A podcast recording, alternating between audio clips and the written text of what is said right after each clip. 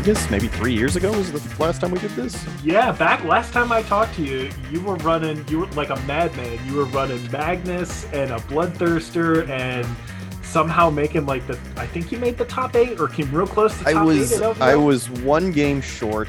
Uh, that's uh, me and Snyder talk about that to this day. I lost to Mike Snyder on top table in the sixth round before the cutoff, uh, and we were we were number one, number two overall, and we were both like vastly ahead of the field. So we know whichever of us won that game was going to make top eight and not have to play in the cutoff round.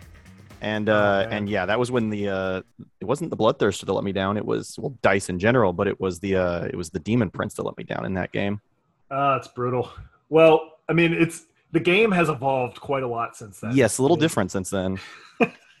so I don't know quite where we get into get into things here because obviously you've been involved um, quite a bit, like with the playtesting with the new codex. Um, so obviously you've kind of seen things from before the rest of us really got our hands on it and knew what was coming.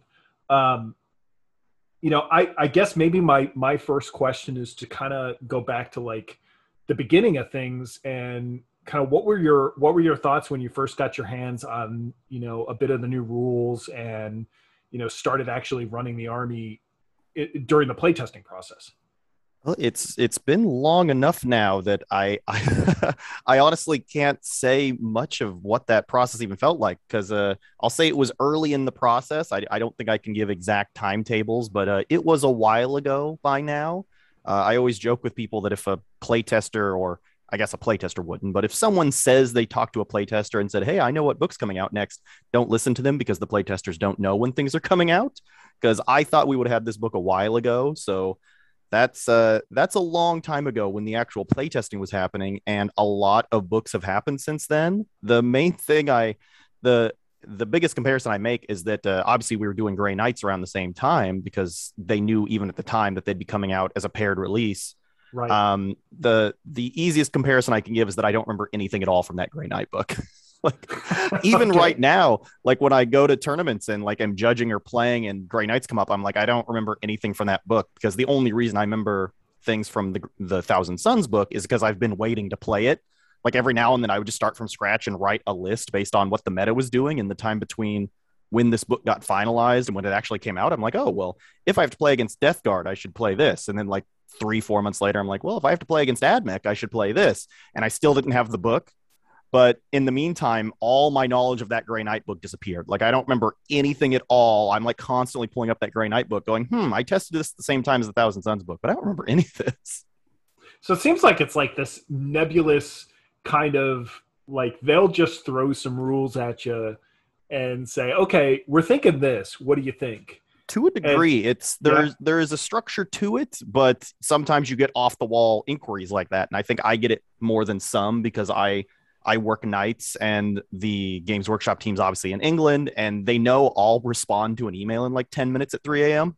So- and it goes both directions. I'll send emails to the rules guys at 3 a.m. and be like, "Hey, is this how this is supposed to work? We need to know for our test list this weekend." And they'll usually respond to me pretty quickly. Oh, that's pretty awesome. Um, well, what were your? Let me say this: What were your first impressions when, with the Thousand Sons and the new army? Obviously, I can go back to episodes of the podcast that Mike and I did, where we just basically went through like a litany of things. Where it was like, you know, it would be great to have AP2 combi bolters on our vehicles, and hey, guess what? We've got that, and things like. Um, you know, having just a, a bland five plus plus or a five up invuln across the army would be great, and that would be very ZG. And you know, I kind of looked at this codex and I was like, "This is pretty awesome. This is this is a lot of really good ideas." So, what was your impression on it? Well, that was that was part of what was fun because you you got me into the Discord around that same time, and I was getting to watch people make their guesses, like their wish list guesses, and Uh huh. how many of them were accurate. Because I feel like that's one of the big things they've done is tried to build like a niche, uh, like a a theme for each army, and they I think they did really well in this book. Um, like like you said, like combi bolters on vehicles. That's something that makes a whole lot of sense and doesn't require like a model to be changed, and they're really open to stuff like that. Like a lot of times their hands are tied by models because those have been in production for two years by the time the rules are made. I don't know. I that's even a guess. Like it, it might be longer than that. Like somebody's got to dream up this model and get it approved and then actually physically make it and then start Mhm. the process of producing it physically. And at some point along that line, we get told to make rules for it. But like we can't be like, hey, what if a new weapon was invented by the time it gets to playtest? We we don't have Right. that option. But Right. things like that like hey could we have ap2 bolters on the vehicles like that kind of stuff they're really responsive to because as long as it makes sense for the faction and Mhm. can be done they're usually very good about it it's more about Oh, just like okay then we got to find a points cost how do we make this fair blah blah Oh, that's awesome.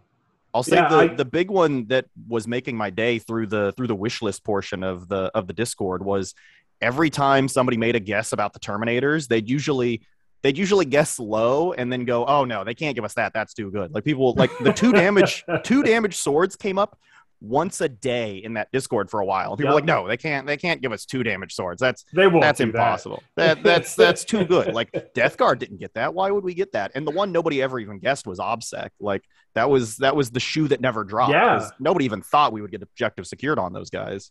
No, I mean, I remember talking with Colin McDade, and I was like, Colin, just like if you just had carte blanche with these dudes, like how would you make them good? And I think he literally nailed exactly the stats. Like he was like, give them plus one to strength, give them damage to power so or yeah, damage to power swords um, with plus one to strength, and that would have been like, yeah, you know what? They'll be like rock stars at that point, uh, especially if they get plus one to wound. And then it was like, or plus one to their wounds. And then on top of that, like you said, they throw OBSEC in there, and suddenly these things are just. I mean, like all of the lists I'm seeing in the in the tournaments right now have some form of Terminators in there. Like I, I was probably a naysayer early on, and I feel like everybody was just like, "You are wrong. These things are amazing." and the moment I played them on the table, I'm like, "Yes, I was wrong. These things are amazing. They don't die."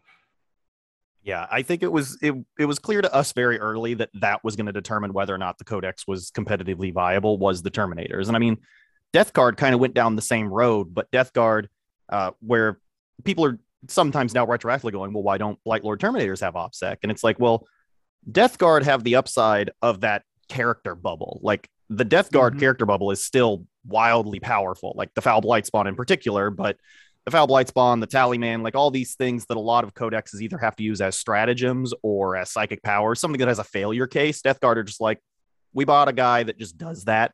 like the Tallyman just goes Yeah, plus one to hit. We don't have to cast Prescience or Presage. We just we just get it. A free free uh, command point each turn, probably like 75% of the time. We'll take that free command point. Like that's what the character blob does. And I was playing up until Atlantic City in the the warp time nerf. I was playing Mortarion and 10 Blight Lords. And that was always their problem though, was they did what they did very well, but they couldn't get where they needed to do it. they they were moving five inches a turn. And the way you would usually win a game with them is some Space Marine player would pick Oath of Moment and go, Well, I have to be in the middle of the board. And you'd get a turn one or two, turn two charge, which they're not thinking about the concept of that's more than doubling their movement for the turn. It's not like, Uh-huh. oh, some guys charged me. It's instead of being five inches from my deployment zone shooting bolters, they're now charged to the middle of the table, consolidated, piled in, and are beyond midfield because you went to the middle to score two points. right. And as soon as people realize you shouldn't do that, those Terminators stop mattering to a degree. Like it was, you can't, you can only get as much value out of Blight Lords as the opponent allows you to do realistically. I had actually not played against the new Death Guard Codex until LSO, and it wasn't until it wasn't actually until my last opponent at LSO. Um, and what was great about it is usually in a in a big tournament like that, you're not playing by your last round. You're you're basically playing someone that from a skill level is probably right on par with you. Like you know the you win or lose depending on how you're playing and how your army is designed. You're probably playing someone who's you know within that same I guess bracket or whatever at the very last uh, round, and that is exactly how that felt. And that was one of the things I noticed right away. And my first impression playing them was the fact that his his army couldn't move anywhere. Yeah. and I just basically sat. I was able to basically take like two sides of the table, just divide it and say, I'm going to take this half of the table and it's going to take him the whole game to get over here to me and the stuff that does get over there i'm just going to be able to like kill one at a time as it gets there. And that's exactly how it unfolded. Um, and you know i i think to the to the fact that the blight lords are incredibly killy um, but uh, them i think it's the death shrouds as well that have the um, uh, or is it the Blight Lords that have the flails, or the Death Shroud that have the flails? The Blight Lords can take the flails, but the the Death Shrouds don't really need them because they can just do the split attacks. Like the Death Shrouds are wildly more killy, but they have other limitations. So I forget which one it was, to be completely honest, but I knew that they once they get into a combat with you, it's I mean it's almost game over because they just do so many mortal wounds and things like that, and you know I, I really appreciated though the fact that it was incredibly I was playing World Eaters. It was incredibly hard to kill his stuff. And to me that felt like I'm really fighting Death Shroud or or Death yeah, Guard here. Like, like they are slow, they're gonna get here. Can I do anything about it between now and then? like that, right, exactly. that's what it should feel like to play that army, and they kind of nailed it. And I felt the same way about the Thousand Sons Codex. Like the first couple games I was playing with it, I was like, this feels way better and even my first impression reading through the codex, I was looking at the structure of the rules, and the thing that has really stuck out about me about the the design of the whole book has just simply been that if the meta changes, this book has tools. No matter what the meta does, like okay, if we go to knights, there's stuff in this book like hey, maybe I pull Magnus back out of the you know back off the shelf.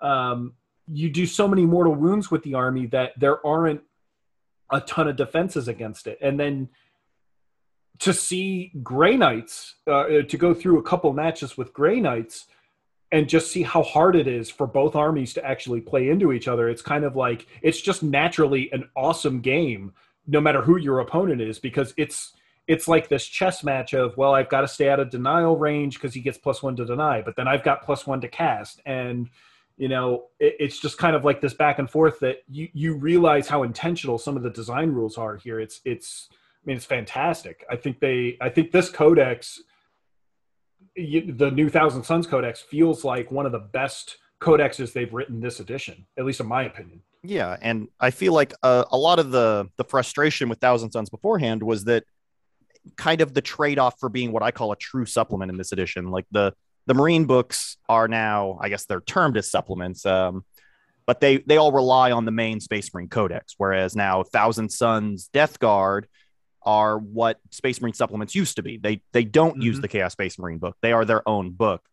Um, but the restriction of that is we don't get access to the whole book. We have right. like we have like people say like five or six units realistically and then a couple borrowed demon engines and that's about it. But the psychic phase adds so much of that and it feels like they finally did right by us on that front. Like the the ritual mechanic is what i was most happy about. Like going into this like i i always joke that i would have a couple more trophies on my wall if i could have ever chosen to just not fail warp time. Like right. like and that's the thing. They they made the psychic phase reliable but not in an oppressive way not in like a go back a few editions where it was just leadership tests and it was just a given that you would pass all your checks, or like Eldar who just have a full re-roll from like uh, Runes of the Farseer. Mm-hmm. It's it's not that. It is the reliability is given to the player as a resource they must expend, which is a very clean and gamey way to do it, and that's yep. how it should feel. Like we can go, oh well. I need to cast this power over there, but I don't want to put that guy at risk, so I'll add six inches to the spell this turn. Like those are all things that can individually change a game, but you can't do all of them every turn. You have to sit there and puzzle out which ones will be the best. And it felt like looking at the psychic powers that there's a it feels like at least to me that there's a clear movement away from share sharing a lot of these things just as you were saying like with the codexes they, they already have shut down the warp time nerf obviously um, so you're you're not going to have a lot of scenarios where hey i could bring thousand sons and warp time a bunch of other stuff because well guess what? You can't you can't do that anymore. Um, but it, it feel what i like about it is that it, it's kind of the writing on the wall that that a lot of the other armies are going to get more like tailored stuff for them that they probably deserve rather than like oh well i've got to bring thousand sons for you know death hex and warp time and presage and you know glamour and you know, on and on the list goes of all the psychic powers and stuff. Um, but I also Yeah. like, I, I mean, Rubric Marines was a very good example of that, where I don't know that everybody has picked up on the fact that Rubric Marines now outside of Thousand Sons will not have a five up invulnerable save. Because in their profile, they don't have that built into them anymore. Like they get their five up invulnerable from the the Legion trait, which I thought was like very, very clever. Yeah, and honestly, it it probably goes back further than that in in the minds of the designers. Uh, I wasn't involved in the playtesting that far back, but you can go all the way to uh, it was middle eighth, I think, is when they they separated the Eldar factions. They said, hey, if you bring Dark Eldar and Harlequins, they can't benefit from Doom. You can't cast Guide on them. Like the Warp Time nerf is basically that copy pasted into Chaos Marines. It just took a little longer, and it was uh, it, in my mind at the time when it came out, it was very clearly in preparation for the Thousand Sons book, but then we had to wait another three months to actually get the book. But I thought like because again, they don't tell us the release schedule. When we got that uh, that warp time nerf, I was like, oh, we're gonna get Thousand Sons like this weekend or like next weekend. I was wrong, but that was my hope at the time. I was like, oh, they want to make sure we can't warp time Magnus because obviously you can't warp time in his in his own book. Mm-hmm. Yeah, that kind of that kind of burned a little bit. I will say that. I mean, the fact that he can't be warp timed anymore, but I think it's fair. The fact that he is a little more tanky, maybe not. Yeah, Maybe he- not what everybody not as wanted, good as but that's Morty. okay. That's that's obvious. He he relies so much on the meta being in a certain way, and with AdMech being around, the meta is not that way right now. Like there could be a circumstance, like you said, where we might want Magnus, but right now it's definitely a no for the the high end competitive tables. But I mean, you can still play him. He's not bad. He's just not. Uh, He's not on Morty's level, and then Morty is just not efficient. I, I think like everyone can still look at Morty's data sheet and go, "Oh, this is crazy," Uh, but because of how a Death Guard army works, he's not efficient right now. You know what the, the uh, you know what I see them as is really good at is like if you want to start the army, they're really good at being not necessarily a crutch, but I guess maybe this is kind of a mean way of saying it, but more like training wheels where Yeah, you can They're like you an can put intro that in. almost. Yeah, it's hard for an opponent to deal with a Primarch. Or a demon primarch like even morty or magnus they're both like when you know when when you look at your opponent and they know they have that even if i'm facing it in a mirror match i know that's a problem i i have to have some way of solving the magnus problem most armies unfortunately you know like you were saying at the t- at the top levels they just have that built in they have yeah. either The the D so three plus three weapons are a nightmare for him. Obviously, like oh, they Right. gave him minus one damage, but right now people aren't running those weapons. Like there for a while, Morty was doing great. Like when I was running Morty at Atlantic City, that was still that was the week before tournament started allowing the Ad AdMech book. So we were still in the Dark Eldar meta, and that was Mhm. pre nerf Dark Eldar. But everyone's reaction to Dark Eldar, other than just losing to Dark Eldar, was to start running weapons that are efficient against raiders because you had to get them out of their raiders. That was the whole problem, and that's the autocannon stat line. That's Mhm. that's exactly what you want to open a raider is the autocannon stat line. And the autocannon stat line is real terrible against Mortarion. like, like Yeah. it's the worst possible thing to shoot at him. And so as most of that army, like Terminators with minus one damage and toughness eight Mortarion with minus one damage, like you, you could literally shoot 90 of those at him and he's not going to care. So he was slotting in well because people were preparing for Dark Eldar, and then he's good against the stuff that's good against them.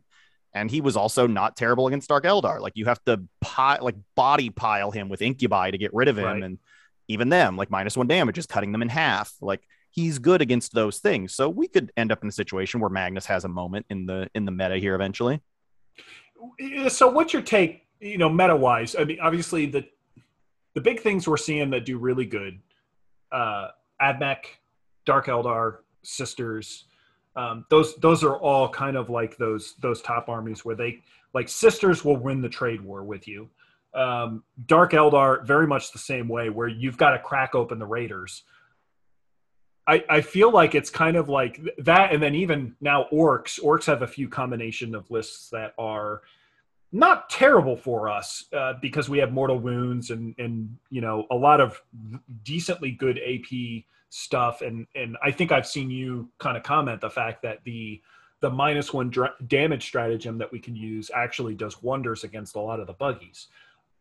Yeah. What the the Yeah. the thing that I think we've seen here recently is it seems that sisters have fallen off a cliff for whatever reason. like, and that's good for us. We don't want that matchup. Like, yeah, The Meltas, it it just it's awful, right? Yeah, like they're they're losing their targets. Like the AdMech players are dropping their chicken walkers, and then maybe they'll have a couple of planes, and then the buggies are buggies. Like you you don't want to be shooting multi meltas into orc buggies because they're not ultra efficient into it. They are still like a 90 point model, 80 on some of them.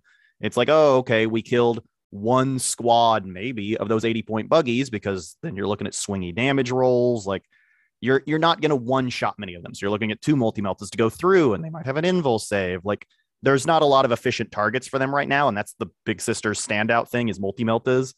And then it's like, well, once you get into that trading game, which is what they were really good at, as soon as the Admech armies shifted away from Skitarii into Sicarians, it went, oh, well, the Admech are actually even better at this than the sisters. like the, Yeah. the Sicarians will trade midfield with you better than the sisters will. So everybody just dropped their sisters, it seems like. So meta wise, it kind of puts us in kind of a weird position where we're we're still like, in my opinion, I, I'm getting ready to go to Austin here, so I'm, I'm probably going to see you there. Um, what what I'm looking at is is the fact that I might not have to design a solution for AdMech and and potentially Dark Eldar just from the from the standpoint of the fact that maybe I don't maybe I just have the tools to deal with everybody else and it's not worth sacrificing everything to try and answer a couple of those armies. I think for us, if if you're gonna leave a blind spot, which sometimes you have to, like Yeah. generally speaking, outside of really, really gross, unhealthy metas, like we had seventh and end of eighth there for a while, like you generally can't design a list that is good against everything. There are some games where you go either, well, I hope things go my way, or the other guy makes a mistake. I think for us, that's probably Dark Eldar right now. Like I think we match up actually surprisingly good into the orcs, and then Admech is playable. We we have good defensive stats against a lot of their stuff. Like most of that stuff, other than the AP3 on the uh, Sicarians, doesn't want to be killing Terminators. Like it's low output las cannons. Uh, like I said, people aren't playing the the three Chicken Walker squads as much right now, so it's it's mostly low output on the low the las cannons, and then really low AP shooting and a lot of damage one that doesn't want to be fighting into us. But then Dark Eldar is Dark Eldar. Like that's that's the big problem for us. Uh, people can go watch from last weekend. Uh, Joni, who Mhm. made top four, actually had, had to play Brad Chester. And then after he lost to Brad Chester, had to play James Kelling, the, the only two Dark Eldar players who made top 16. And they were both crushing losses. Like, And it really just came down to board control, right? Like, yeah, They the- take the board and then what do you do? yes. Like, I think a my my thousand sons list could maybe kill two raiders in a shooting phase like if i get a good angle where i can see two and it's mostly just the terminators. I mean i'm mostly talking about a fully buffed 10 man terminator squad. Could maybe kill two maybe with a little sprinkled damage from the psychic phase. His his list though joni's had two two volkites. It had a uh, it had a plasma volkite and it had a, a triple plasma uh, triple ecto uh, Forgefiend so he had a ton of shooting He had But- the answers to it, right? The- Yeah. th- those are like the the things that would pop raiders left and right. Yeah, the problem is going to be on most tournament boards, you can't see the five raiders that you could Right. mathematically kill in a spreadsheet. Like you can see the two that they're willing to give up this turn, and you do need to be able to kill those two. Otherwise, you're in a whole different problem, like some of the the white scars lists get into, where they're like, "Oh, we literally can't get you out of the the boxes." Like we Mhm. can do it, but you generally get one turn of fighting against Dark Eldar in the midfield, and then on the following turn they just swarm you. Like they are in your backfield. The board flips, and there's nothing you can do about it. And it makes it tough with the fact that it's lots of small units and lots of raiders because you could like I remember in 8th edition you could surround vehicles and just make it completely impossible for them to get out, especially raiders. Um, I had I had one poor guy that uh, brought a tent uh, Tantalus and he loaded it up with a d- bunch of stuff and I just took like 30 Tzaangors, surrounded the thing, like smited it and then just charged it and popped it and at the end of the day I was like, yeah, so like you're 600 points of dudes inside there can't get out they're dead and it was like i'm sorry but that's that's the disembark rules and And in now, this edition with the stratagem, like you can't even reliably do that. Like one of those units will just spend a command point and get out anyways. exactly so i don't i don't know if it's kind of we have to sit and wait for raiders to get more expensive for that to kind of get shut down or I think they need to lose some efficiency on the units. Like you said, it's it's these five man units that are just terrifying. Like if they get into your backfield, characters are Yeah. dead, your your objective holders are dead. Like rubrics weird, weirdly are very resilient to it, anything but incubi. But uh, most things that get touched by Wyches or Uh-huh. incubi and the court of the archon just die. Like and there's there's nothing to be done about it. There the one thing you can do though that I I actually did in a test game, like when we got together to press practice for Vegas teams you can still use surrounding transports as a delay. Like what what you can do because actually uh uh, it was when I was testing uh, the Bellacore Army of Renown, and it's one of the things I really liked about the Bellacore Army of Renown is somebody deploys in such a way where they're out of line of sight, hiding all their raiders or most of their raiders. They're usually bunched up, and I did something to a friend of mine where he had three raiders basically stacked on top of each other, and I just sent a bloodletter bomb over there. And I was like, okay, and he was like, Well, can bloodletters kill three raiders? And I went, God, I hope not. And then I just surrounded all three of them. And that's fine because now he can't get out that turn because you still have to get out before you move. So that's a turn where those three raiders' contents aren't bothering me. And I can play with the knowledge that they won't be involved that turn. So you can still surround. It's just the tactics have changed. It's not surround and kill to destroy the contents. It's surround and explicitly, please do not kill that transport to delay the contents. Interesting. I hadn't thought about that.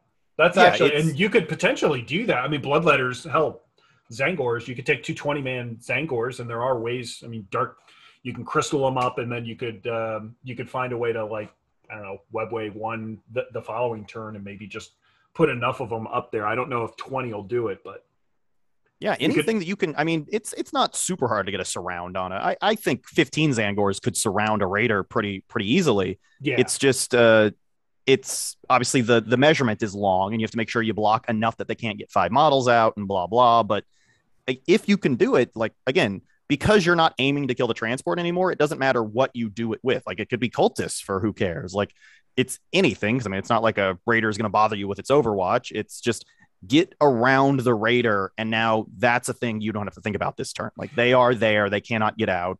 Give yourself some breathing room, and that's that's what it comes down to. Like I talked to Joni five minutes after he lost to Chester, and I was giving him my sales pitch as I've given many people on the 30 cultists. Like the 30 cultists are my baby right now as much as i hate playing cultists like uh, at the at the very end of eighth i was playing a goofy list with like 80 cultists and a Khorne lord of skulls and i got so tired of them but now they're back out like i have this 30 cultist blob because that's the piece of tech that i see that at least gives us a chance against dark eldar uh-huh. because they're not good at killing little trash five point models without getting out of their raiders. And that at least can blunt that first wave, which normally, like I said, that first wave hits you, takes away a lot of your offense, and then the second wave is in your backfield. If we can make it where the first wave is just chewing up cultists, then we might get to react to the first wave and still have our army intact. Yeah. Yeah. I, I was actually, I'm glad you just jumped into that because you, you mentioned cultists in there. And I was, I was thinking, well, you, you've been selling, at least in our Discord server, you've been selling the 30 man cultist Yeah, and with- ironically, the first time I got to test it was against Naden, and then Naden Right. wasn't playing Raiders. Naden was playing 10 Venoms, which are Oh, actually man. pretty good at killing cultists. So he didn't have to get out at all and just killed all my cultists and then went into my Terminators. Well, we've had our. I've had my. Uh, I've had kind of a mixed bag of Dark Eldar in our in our local Houston meta because we have Nathan Fennel who runs the he he runs the Venom oriented list, and I think he lost to Naden in Texas. Uh, and then we have um, Matthew, who's who's pretty highly ranked in, in Dark Eldar, and he runs more of the traditional like Raider style list. And um, that's that's more of the one that I have a harder problem with than the Venoms. The Venoms seem a little bit easier to to pop, and even though even if you're going to play more of the movement blocking game, duplicity gives you the ability to just kind of jump around, and a single Venom doesn't screen out as much as you'd think. You, you Yeah, can find, I- you can find the- spots to get in. The one note from Vegas, other than having to play against Naden, and he's obviously the best at what he does, like Mhm. the terrain was not good for me because I couldn't keep my chaos spawn alive. And those those now damage two poison shots from the venoms just Awful. basically Yeah. picked up my my chaos spawn for free because I, I literally didn't have any obscuring terrain on my side of the board and it was it was that player place terrain but it is player place terrain where it is all covered in windows. Oh, yeah. So it was like, yeah, if his Dark Eldar army doesn't move at all, then he technically can't see my Chaos Spawn. Oh, look, he had a movement phase. He can see all of them. And like two Venoms pick up five Chaos Spawn almost or make them irrelevant. And those guys should be doing a ton of heavy lifting in that matchup. Like a buffed unit of Chaos Spawn will kill practically as many Venoms as they can touch each turn. And instead, I was having to shoot and psychic power them all down. So that that was the one thing that didn't go my way at all. But I still think it's it's probably, in my opinion, our hardest matchup right now is any form of Dark Eldar. Yeah, it's just their movement and their board control is something that makes it uh, on our end. That is not something we or well, Thousand Sons do don't do very well. Yeah. Unless you get to go first and you can Risen Rubricate or you know warp time something up the field or duplicity your vortex beast up into their face like Yeah, and we we kind of have an edge against the other big meta armies. Like like sisters, obviously, we get into the weirdness of the five up deny, and it's like, oh Mhm. god, what am I going to get? What am I not going to get? But Mhm. We have the edge of well, our army's basic weapon is an AP2 bolter, which is really good against the toughness three model and power armor. So like we mm-hmm. we have an edge there. Like I I think the joke I made ages ago was you bring an infernal master for that reason. Like you have some buffs that aren't psychic based that you can always rely on. You just go, I'm gonna cast better bolters, and Yeah. you go you go about your day with just shooting them.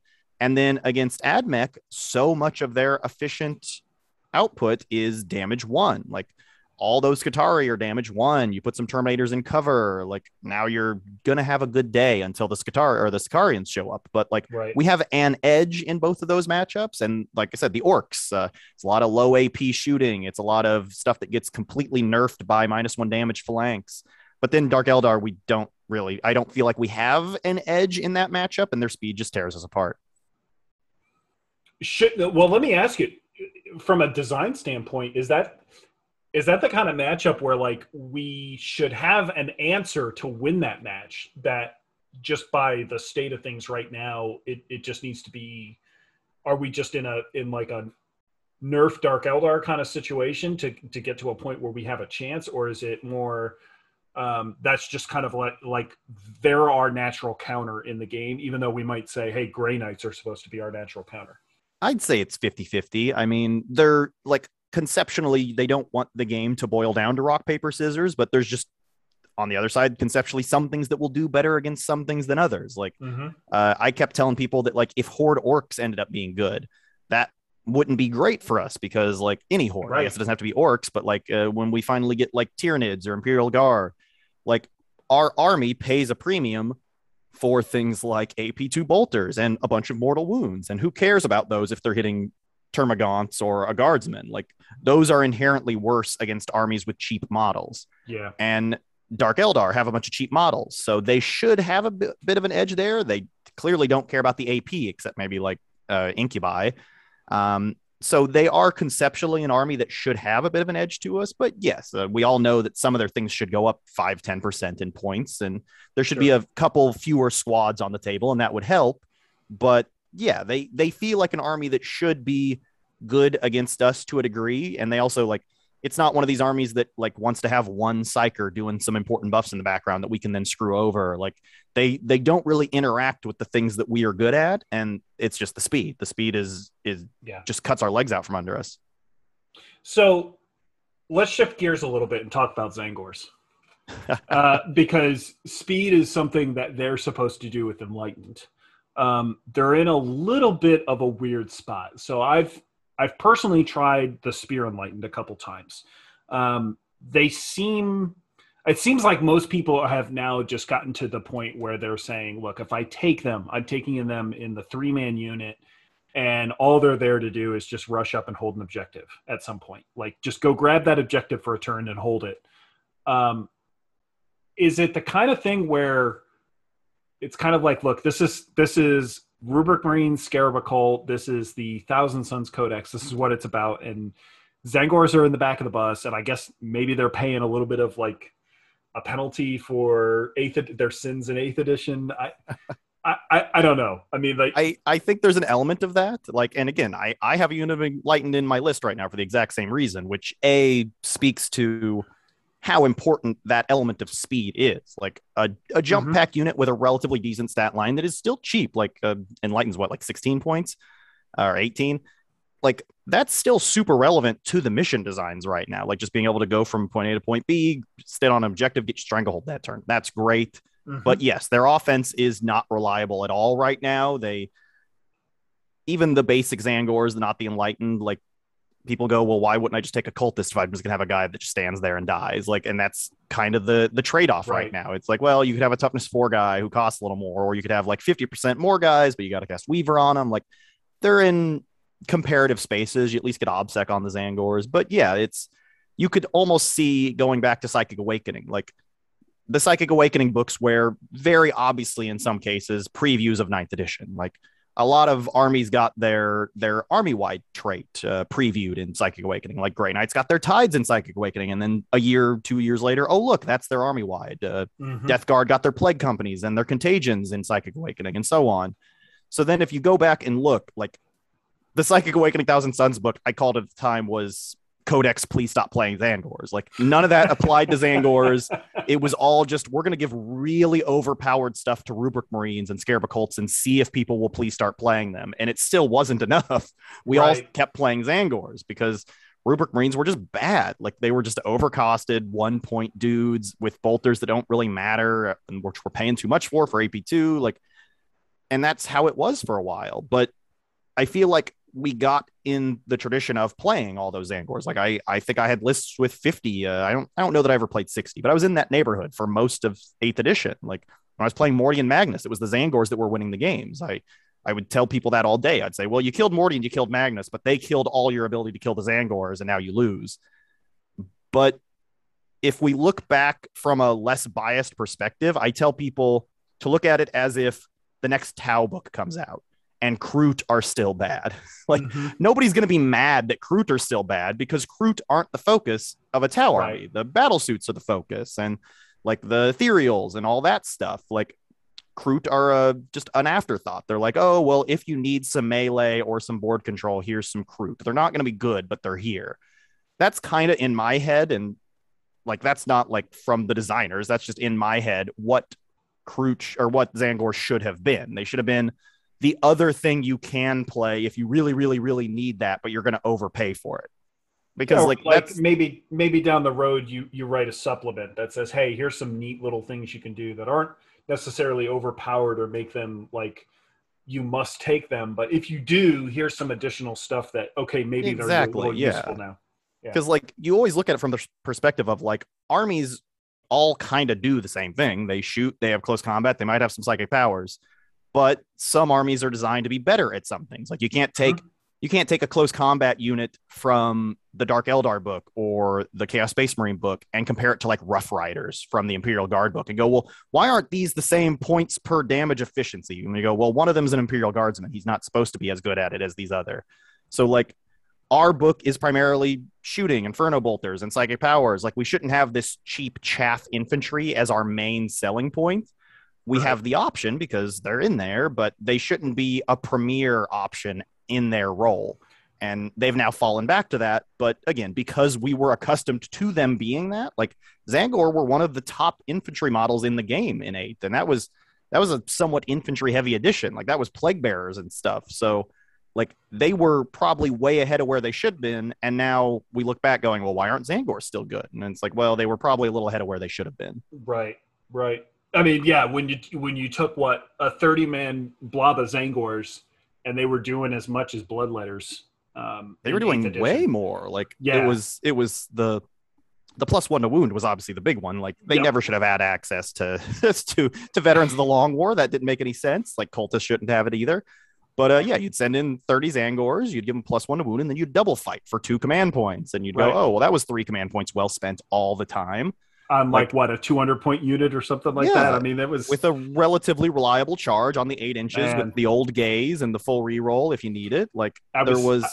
I, I, was reminiscing the other day, actually, or actually earlier today, just looking back on my uh, my list that I took around that time, and I had I have one list that had 90 plague bearers, and then yeah. the rest of it was just Thousand Sons casters, and it was kind of like I didn't even bother with any of the units. Yeah, that was the, that was the list the that game. made uh, made TJ and Vessel famous. Like they they ran that for six months straight until it got nerfed, and they won most of the tournaments that summer. Uh-huh. Like that was that was their army, uh-huh. and then like the the best I ever did with those Tzaangor lists was uh, I finished second that year at Nova, and I always tell people I've still not had anyone give me a better example. I I tell people I played the the hardest day and a half of 40k in history, um, and I by all means send in send in some uh, some counterpoints because I played uh, in in five I guess five or six consecutive games. I played Brandon Grant, uh, Nick Nanavati, Tony Kopach, uh, Andrew Gonyo, and one other, uh, someone I'm forgetting.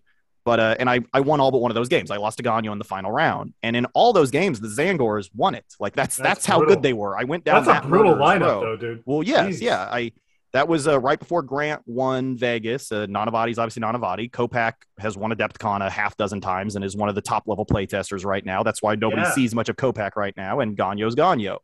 But uh, what what we were doing was uh, that was the that was the Castellan meta. That was the very beginning of the Castellan meta when you played Castellan's guard and an assault element, either Uh huh.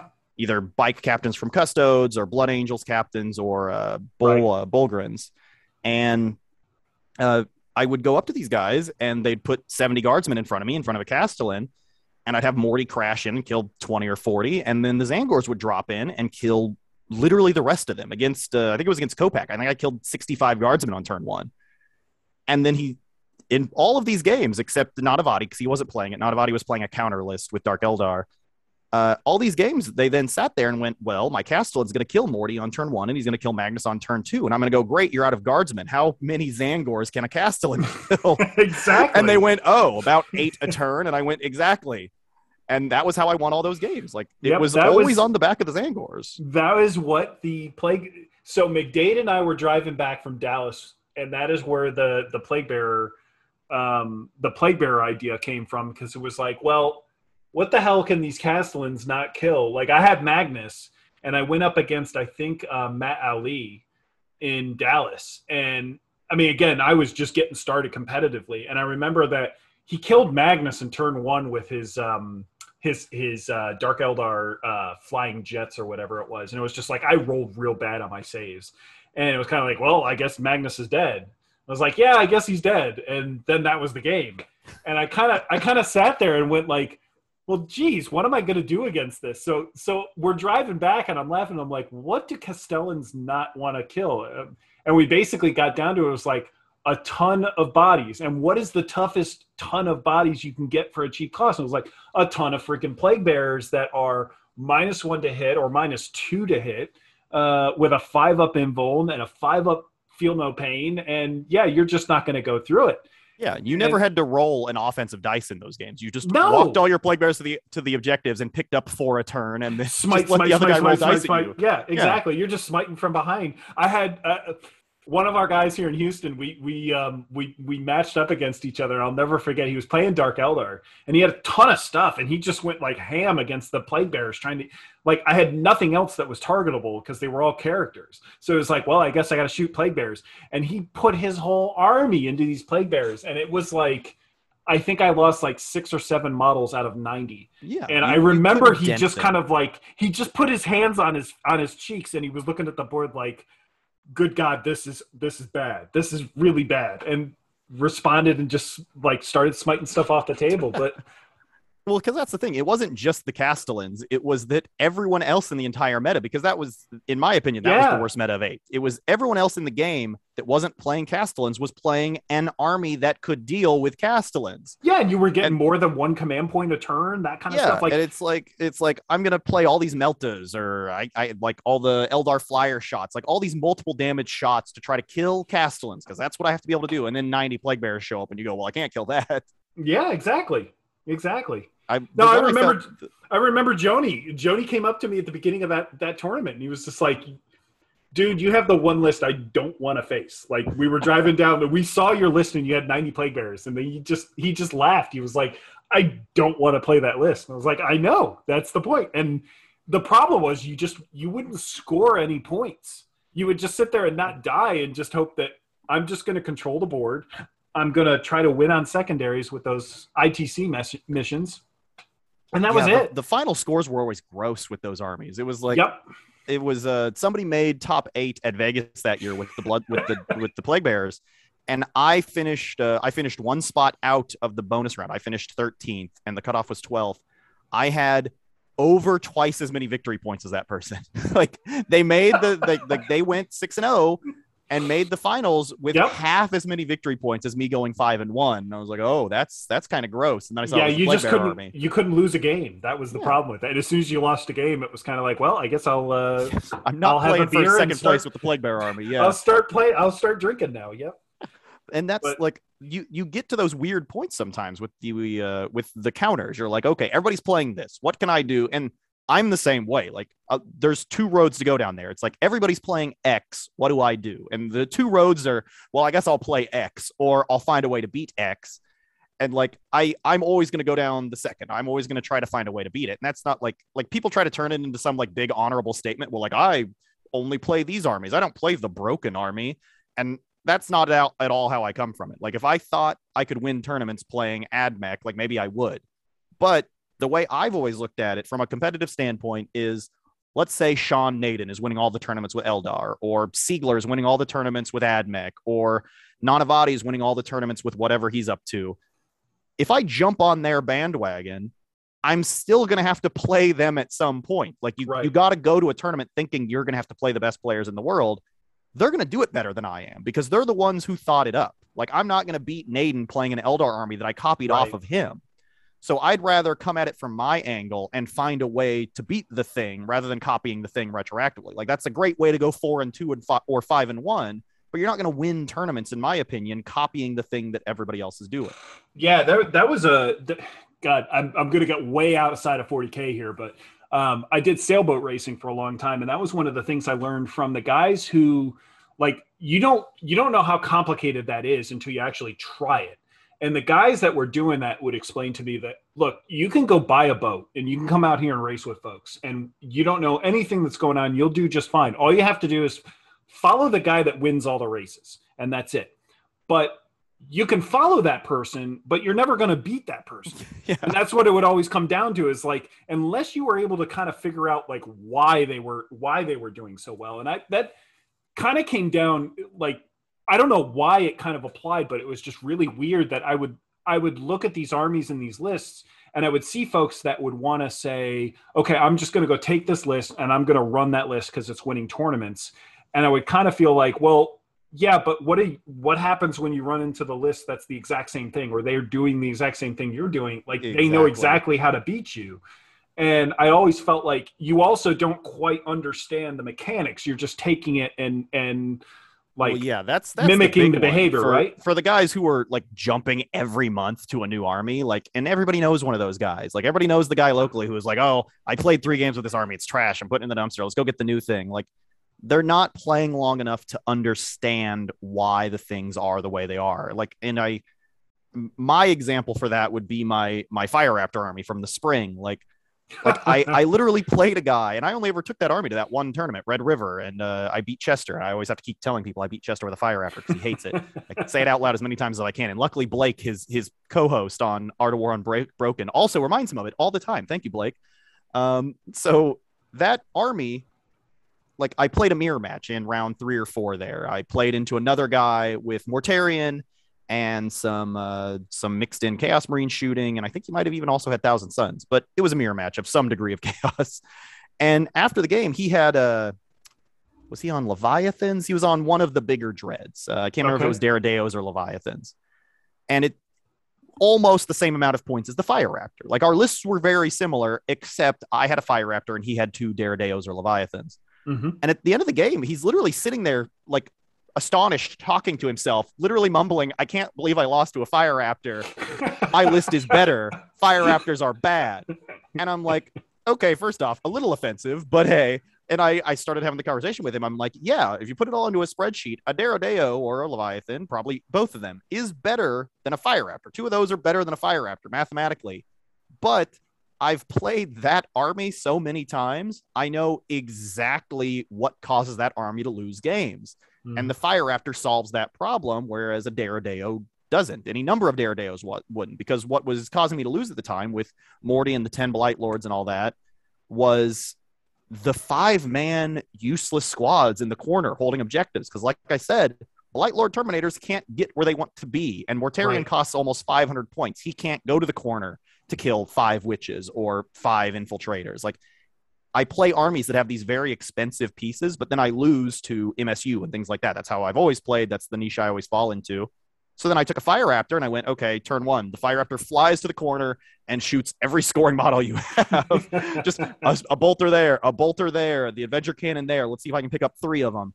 And then Mortarion goes, okay, you're going to come to the middle and lose the fight because you're not going to win the middle of the board fight against Mortarion and 10 Blight Lord Terminators. And then right. you can't outscore me in the corners. It solved a problem, but I had to pay 450 points to solve that problem. But if you don't play the game 100 times, like people are going to think, oh, okay, it's turn one. Uh, what do I do with this Fire Raptor? Oh, well, he's got some las cannon chickens. Maybe I should kill those to try to keep Morty alive. Like that seems like a reasonable thought process, but it is also incredibly not the correct decision. like you you can't do that. Like that's not the right call. If you're trying to use your Fire Raptor to keep Mortarion alive, you're probably going to lose. Right. So if you if you're constantly jumping meta, you never understand why these decisions are made. All right, I'm going to throw a few things at you. I'm I'm going to kind of rapid fire here and get your thoughts on a mm-hmm. few units here. So, uh, let's start with the Land Raider.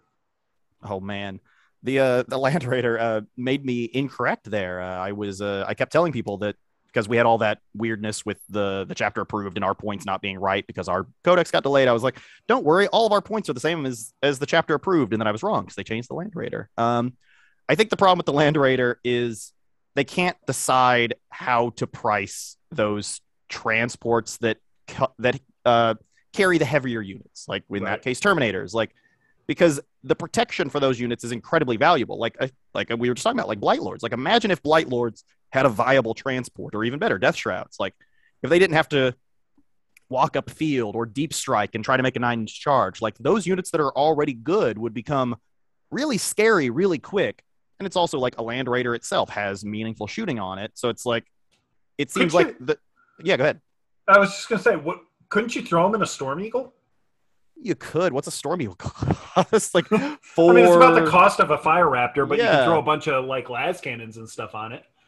Yeah, I think I think the problem becomes in a case like that, kind of what it always has been, is if you're paying more for the transport than you are for the guys that it's transporting, just buy more guys. Like, I didn't even think about that. yeah, you're like, well, I could have my 200 points of Terminators in my 400 point transport, or I could have 600 points of Terminators. but then but then there's the flip side of that is like everybody's thinking well why would i do that but then this madman does it and then yeah, you show then you, up you catch like them off guard with your your storm. Eagle. storm eagle with 20 world eaters inside of it and you go yeah, hey, I, I here, here the, we go the Land Raider just suffers from that. Like, and it's, Yeah. it's not like rhinos are super good. Like our codex makes an argument for them because of the invul, but like Land Raiders are just they're just in such a weird spot. Like, it, like you don't see repulsors right now either. Like repulsors were supposed to fill that spot for the Primaris Marines, but like it's got so much stuff going on. It's hard to price appropriately. And generally, in those cases, they try to go a little over rather than a little under, and they can tinker later on. But yeah, the, the Land Raider's just in a bad spot. it's a shame too because it was great the repulsor for that matter was a great model when it came out and um it, you, with all the shots that it had back in eighth It was edition. great when you could sit Guilliman next to it. Yeah. yeah yeah like all those strength five shots are not great. And then you re roll them all to hit and wound, and then they get pretty great. Yeah. A, a local buddy of mine's the one who kind of innovated that list. So I had to play against that a lot. yeah uh how about next up helldrake See, I really like the Helldrake. I think the Helldrake's in a really good spot. Uh, the that was one of the big changes I thought from the old book to the new book. Like in Death Guard, we got uh, Defilers. I told people like, oh well, the Defiler was a preview of what's happening for the Demon Engines. Like, and then obviously in Thousand Sons, we get the Forge Mhm. Fiend, Mauler Fiend, Helldrake. The Helldrake I really like. It's just that there's no synergy for it in our book. Like, and our book Yeah. really shouldn't have synergy for it, but like I'm I'm hopeful looking forward. Like if we get like Iron Warriors down the down the road when the Chaos Marine book comes out, if they have some some demon engine synergy, which they should, then suddenly these demon engines that are now on good stat lines might be able to do some stuff because they Yeah. they used to not have good stat lines. The only reason you would play a demon engine in the old books is because Demon Forge existed. It was like, oh, one command point, reroll all hit and wounds. I guess that's good. I can make one of these playable each turn. But now they have an actually good stat line. Maybe they'll be a real thing when they get some synergy. Well, all right. Sticking with demon engines, what about the Mauler Fiend? Uh, it's got a natural competitor with the the Mortal, Mutalith Vortex Beast, and with the Vortex Beast getting its upgrades, it seems to be kind of like the, you know the first placed heavy support unit right now. you know, what what are your thoughts on the Mauler Fiend? The Mauler Fiend unfortunately just doesn't work at all in our codex, in my opinion. Like it, it kind of goes down the same route. Like now that it can't be warp timed for one, right? Uh, and like the Mutalith, you can teleport, which is fun. You can't teleport a, a, a Mauler Fiend. Like it also just does something we don't really need, like that that role of a melee base. Like yeah, if we had shooting D three plus three damage, that'd be great. But melee based D three plus three isn't really something we need. Plus, you run into the problems of the train in this edition. Like it like a Mutalith and the the uh, the Fiend are on the same base, but the Mutalith can at least do stuff if it's trying to finagle its way around terrain on turn two, whereas the Mauler Fiend is just going, man, I'm sad I'm not in combat and could be doing something right now. It's uh it's just in a really bad spot in our codex, like the same reasons we just mentioned. There's no synergy for it. It's not something we need because when a big target that you would want D3 plus three gets into a situation where a model on that base can charge it, you probably could have just killed it with mortal wounds in our yeah. codex. Like yeah. it's like, oh well, a big vehicle is at midfield for some reason because that's the only place you're ever going to threaten with a Mauler Fiend is midfield. Like, oh well, great, I'll dump twenty mortal wounds on it. All right, so how about the Predator though? I mean, the it seems like, at least from my my view, looking at the the Rhino chassis vehicles, it seems like they are all in kind of like a weird spot. The Rhino, you can at least make the case of, hey, I can pack a bunch of, I can do MSU rubrics and Rhinos like Huson did, and it's a great formula. But the Predator seems like it's it's kind of fighting this battle. Look, it's great. We get a five up invuln with it. You, it's a T7 vehicle. It's got a bunch of wounds, and it actually has pretty good profiles with the heavy bolters, and its autocannon is not terrible. Uh, but then, is it just the cost? Like, what what's the deal with the Predator where we're not we're not looking at that going, yeah, let's load up on a bunch of them. Yeah, I could I could see certain metas where either the Dakka Pred or the Quad Las Cannon Pred becomes viable. Like I don't think you would ever want more than one of them uh, especially once the uh, I, I, guess the the elephant in the room is we can't have these conversations about backfield shooting elements because everyone just goes, well, why don't you just play a Volkite Contemptor? Just yeah, just yeah. get a Volkite Contemptor. Like once that is hopefully dealt with when we get new points at some point, like that I hate the Volkite Contemptor and I refuse to play it. Like I admit that it is good, I just hate it and I, I don't want to play it. Like you know, it's bad get... when you're looking at even Space Marine lists, and it's kind of like, oh, does your faction struggle? Well, slap a Volkite yeah, have three Volkites. There that'll there that'll you go. It. Like you can go play the the friggin' dice casino with the Volkites. See if you do exactly. 20 mortal wounds this turn. But yeah, it's like once we get it out of the way, and then we can have realistic conversations about other backfield shooting elements. I think one of those two preds could have a slot in a certain meta. Like there are times because we don't have good multi damage long range shooting. Like we have the backpacks on our Terminators, and that's about mm-hmm. it. So there could be a case where we need four las cannon shots that we can make pretty reliable with presage. Like, yeah, we don't get rerolls anymore. And that's that's one stumbling block we've had in this edition in terms of balance is we've not found how to make shooting dedicated vehicles good. Like because we had to take all the rerolls away with core. Like right. we got to a stupid place multiple times in eighth edition where that was defining the whole edition. Like we just said, like Guilliman standing next to whatever was good right now was how you won games in eighth edition. So Core came out of nowhere and said, hey, we're going to take a lot of those benefits away from the tanks. The response to that should have been, well, then, okay, we have to make the tanks more efficient on their actual stat line. And we've seen that response to weirder things like uh, like the Forge Fiend. The Forge Fiend's actual right. stat line got much better, but some of these things are just slower to move, like a like a Land Raider, a Predator. Like their basic stat lines have been set in stone for so long that it's hard to get movement on those. Right. So I guess the only way to make them better is to just keep making them cheaper until they're good.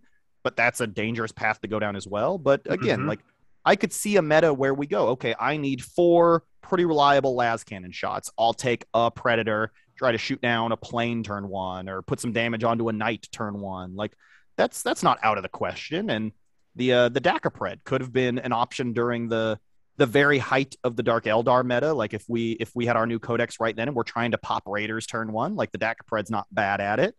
Like I think there are slots for those things, but again, our our book is one that has no synergy for it. Like we don't even have access to tech priests to do like what Marines do yeah. when they play like Redemptor Dreads. You have a tech priest, you give him plus one to hit. Like we don't have that. We have to use Presage, which the rest of our book also wants to be using. So or like uh, the Tally Man. Uh, again, that's mm-hmm. core locked. But again, it's I think it's mostly core and the new balancing around those vehicles has not quite found its found its legs yet.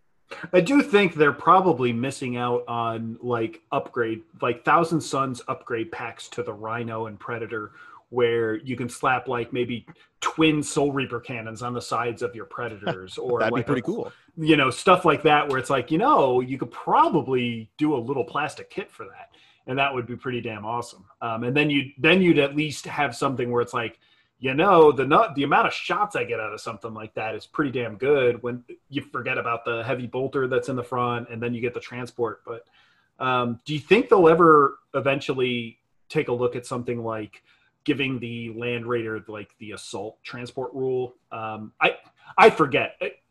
Warhammer's been around for a long time, but I I want to say at one point they did have that where you could move the Land Raider, then your stuff could get out and assault.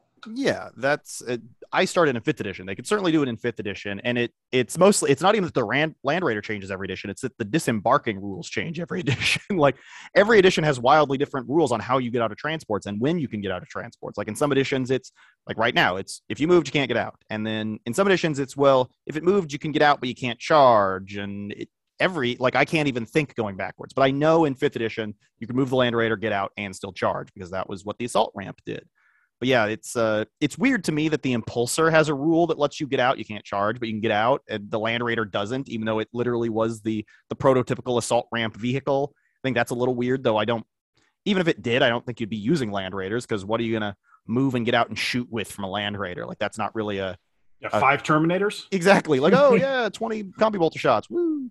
Like that's not really a thing right now. But yeah, it, I think with the way boards are right now, you could maybe get away with just going, "Hey, we'll let Land Raiders move and get out and assault." But it would also be a really dangerous decision. like that's Yeah. that's one you can't take back immediately. You got to wait till like the next balance pass, like six months later, because it's Mhm. like like the only thing that has that right now is like Harlequin characters. Like I think a Warlord trait lets them do that, and that's about it. And it's it's enough to still make Harlequins playable. Like that's how good that ability is. Like don't don't ork truck the new ork trucks have the truck like boys that can do it yep and Yeah. but that was broken until the faq so people were a little a little wary of playing it because they didn't know if a tournament was going to let them play it right yeah truck boys could do it it's just that people aren't like it's not so much that boys aren't good it's that there's no real need for boys right now like they don't have really a niche in the meta like what do you need a bunch of strength 5 ap1 attacks against damage 1 like yeah Like and anything you would use boys to kill is kind of uh, irrelevant. Like you would just kill them with something else. So, yeah, truck. But yes, hopefully that'll be relevant at some point. They they went out of their way to make it so truck boys could do that. But yeah, we're still Yeah, talking I- about like one thing in one army. I can't imagine that the designers, when they were thinking of orks, was like run a bunch of buggies with a couple jets. Yeah, those, those buggy like those buggy lists are weird. Like I I don't think they're as problematic as people are making them out to be. Like they are still they they need to go up in points. I I think letting people run so many of them was a mistake and there's it's it bypasses the the safety valve that is the rule of 3. Like right. it's not that ork buggies is a thing it is there's five different data sheets of an ork buggy that are all slightly different things so when they accidentally make these buggies a little too good oh well instead of being able to run three or even nine of them i can run 25 of them Yep. like i've i've Yep. made the argument sometimes internally that like space marines bypass that to a degree like and it hasn't been problematic but it's like if we just if we overtuned terminators just in general for a little bit like if terminators were a little bit too good well Thousand Sons would go, okay, I'm going to run three units of Scarab Occult Terminators, and then Marines would go, okay, I'm going to use run a unit of Terminators. I'm going to u- run a unit of Assault Terminators. I'm going to run a unit of Relic Terminators. Like they, I always joke Yeah. that in the Marine book, a new weapon is a new data sheet. It's like if uh, an easy comparison is in our codex, like in if our codex was the Space Marine codex, Flamer rubrics would be a different data sheet. And i don't know why. Like it's so weird to me and i, I argue Right. with them a, a lot. Like it's like i'm always concerned about rule of three because that is our safety valve. If we make a mistake we go oh well at least they can only run three of the thing we made a mistake on. Right. but for some reason in the marine book if you have a different gun you're a different unit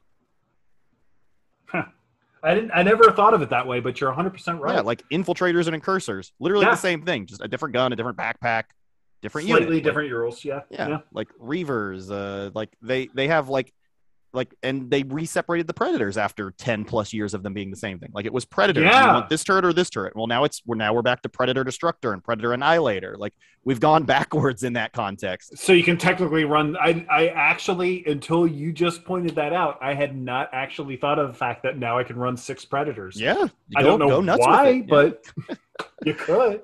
If you run Yeah. blood angels you could run nine. You get your ball predators out there. Like it's it's just weird to me. Like it's one of those things that always gets me in the back of the head. I'm like why do we do that? We're just leaving that open in case we make a mistake. And then buggies kind of highlighted it. It's like Yeah. like because i think i think right now the leman russ tanks i think they are all still one data sheet. I think it's like you take a leman russ or maybe there's two data sheets for leman russ. Uh, i feel like there might be two.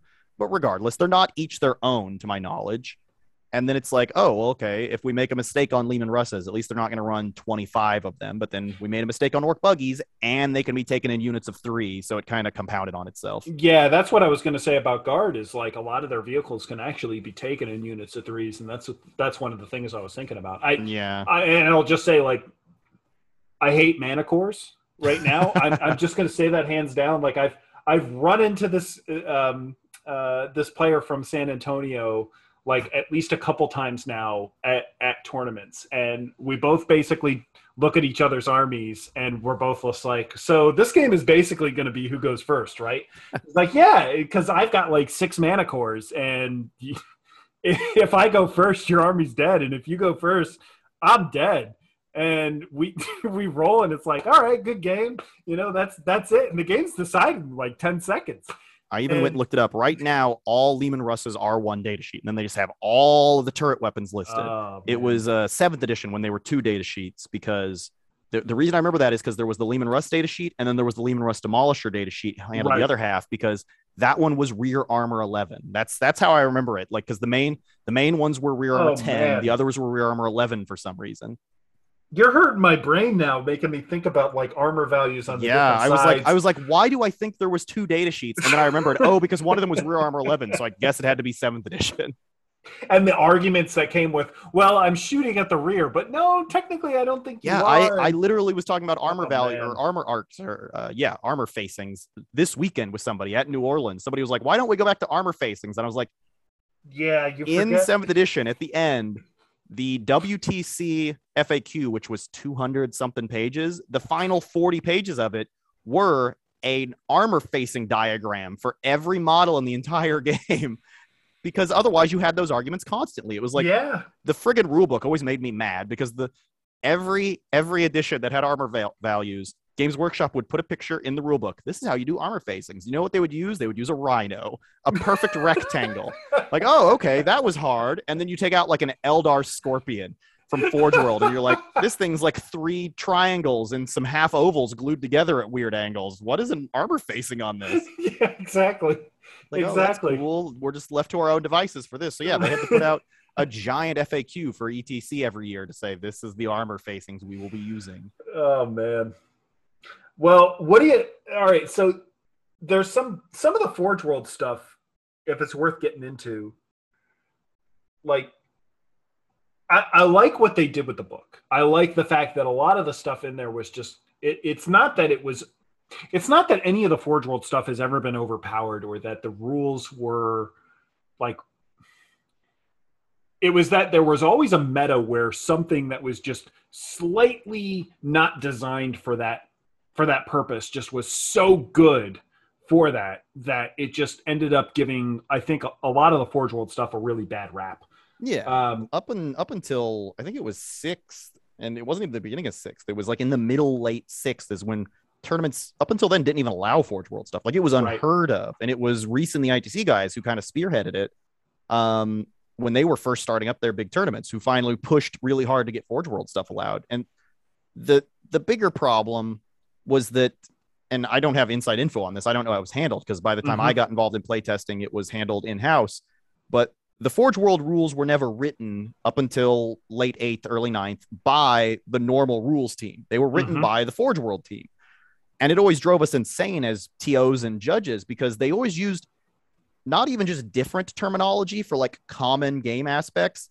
Sometimes they use terminology that just didn't make sense. like it was Right. like clearly whoever wrote this didn't have like anyone editing it or like any review. Like they just put together how they thought it should work. And put it on the page and had it printed and sent out. And it was like because they didn't take that level of care in their wordings that could just break the game, Mhm. then tournaments were like, well, then why should we allow these things? Like, Mhm. yeah, yeah, we- that's fair. We don't want to have to have this conversation. Like I said, the same document I was talking about, the the old ETC, and then you could even go back to the the ITC FAQ, uh, the INAT. It wasn't ITC, it was the INAT.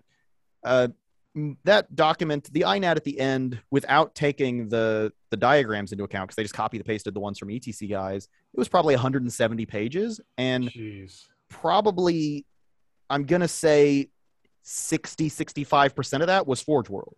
Even though Forge World's less than half of the models in the game, most of the FAQ made by the community was for Forge World because it wasn't just like, oh, well, this is clearly like one word off. It was we have to rewrite this rule so that it actually works. like this doesn't do anything right now. Like we can kind of tell what they meant for it to do, but right now it does nothing. Yeah, I mean the the I thought it was fantastic at least to to hear that the GW team was actually or the actual rules team was taking over those rules. Yeah. Um, that was great. yeah. Let me was- ask you your own personal. We got things on the same this. wording was the big thing. I'm going to ask you a tough question. So I know you, being a playtester, you're obviously there's certain things you can't answer. There's there's certain things you're you're protected under, you know, NDAs. Yeah, I got a- and I all got sorts of stuff. whole pile of paperwork here sitting next to me. I- I am going to ask you this in in as much as like th- your own opinion. Um, is uh, are we probably going to see GW try to take over like the Legion type models um, that Forge World does? I, at least from my own point of view, what I see is that there is an incredible demand from players to get bespoke type looking units for their army. Um, and and what's fantastic about Forge World is if I run Night Lords, I can go get Night Lord stuff. I can get doors. I can get you know dreadnoughts, all sorts of stuff that looks like that. Do you think we're headed towards having like Legion specific stuff on the GW side of things? Hmm, well, I, I could say outright, I don't have any inside info there, so I can just say whatever I want. Uh, Okay.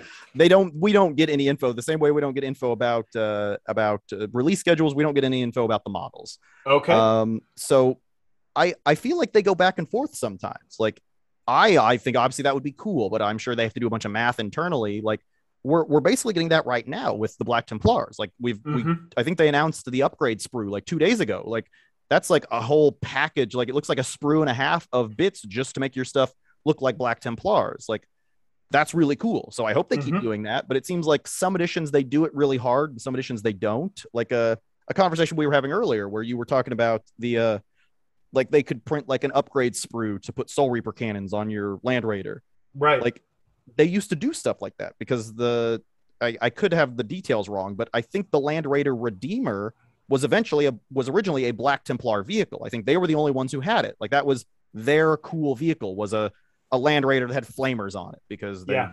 they're out there burning heretics or whatever. like that was their whole thing. And then eventually they just go, okay, we're we're 10 years later, we're just going to roll it into the main codex. We're either going to stop making this model or we're going to make it so everybody can take this model. So right. it seems like they do it, but it just kind of swings back and forth. Like we've got the there's there's Blood Angels upgrade sprues, there's Space Wolves upgrade sprues. Uh-huh. They're they're not as widespread as they sometimes are, but it is something they do. It I, I guess I don't know what their internal motivation is. Uh, along those lines, what about uh, from the Codex side? So, Chaos Space Marines. I, I'm looking at what they're doing from a Codex standpoint. This edition is definitely way different than what they've done. So, traditionally, what they've done is they've said, okay, here's Chaos Space Marines. And then months or weeks later, here is Death Guard and here's Thousand Sons. And there are shared profiles that they use between the different codexes. Um, this edition, they've kind of flipped that on its head, right? They rolled out Death Guard and they rolled out Thousand Sons, and we still don't have a Chaos Space Marine Codex. Yeah. Are we of are we headed to a structure? Do you think where we have a similar structure on the Chaos side that the Loyalist side has, where there is a core rulebook for, say, your your core Chaos Space Marine armies, but then like Emperor's Children and World Eaters, there's kind of this like you know are they going to get a codex are they worthy of a codex you know what what's your take on all this I think one move they've made, and we've pushed them to this degree, in in some degree, the playtesters have pushed this is we don't like it when two different books that don't directly rely on each other reprint the same rules. And I'll I'll have to give examples to explain what I mean. Like Mm-hmm. we've run into problems where like when uh, because used to blood angels dark angels space wolves uh, etc were what thousand sons death guard are right now where they weren't a supplement to the marine book but they had most of the marine book reprinted in them. They were a standalone codex that just used all the same stuff but wasn't a supplement so we'll just reprint all of it. Like a tactical marine was printed in the space marine book and it was printed in the blood angels book and blah blah blah and then what happens when the new Space Marine book comes out and a tactical marine is different? Or I guess actually the common one that happens every edition is a storm shield is different. Like that constantly happens as they change how storm shields work. And it's like, okay, we changed storm shields in the Space Marine book. Uh, Mhm. well, I guess Blood Angels, Dark Angels, Space Wolves, blah, blah, blah, still have the old storm shield until their book gets updated or until we put out an FAQ saying otherwise. We've gotten them away from coupling in that manner. So the Marine books now only use their bespoke rules. Like the Blood Angels Codex only has the units that are only for Blood Angels. For everything else, they say please refer back to the Space Marine book. So when the underlying Space Marine book changes, we don't have to worry about that problem. But going the other direction, we've somewhat clearly made it where Thousand Sons and Death Guard don't rely on Chaos Marines at all.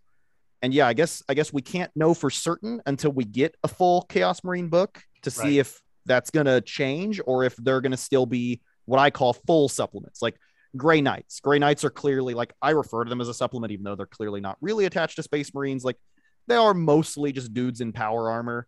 Like Mhm. their rules don't rely on the Space Marine book at all. I call that like a full supplement where they're also clearly not like a full outright codex. A lot of their rules are very, very, very similar. Like I guess the easy way to say it is there's a lot more in common between the Space Marine book and the Grey Knight book than there is between the Space Marine book and the Dark Eldar book. like yeah. those those things have a lot in common, but they don't rely on each other. So hopefully when we get around to it, there will be a clear distinction made there where it's not just like, hey, we're gonna put uh like right now you can still play Thousand Sons or Rubric Marines in the Chaos Marine book, but they're an entirely different unit. like they still have Mhm. one wound right now in the Chaos Marine book. Like that is that is gross to me as as a playtester. Like It's rough. we've gotten them away from that, I think. So I'm hoping that it's handled more delicately, even if it's not a rely on the other book situation. Hopefully they'll handle it better because that's just one of those things that's always rubbed me the wrong way. Like sometimes you have to go up to a guy at a tournament as like a TO or a judge and be like, yeah, your Storm Shield works different than the other guy that you're playing in Storm Shield, and yours is worse probably.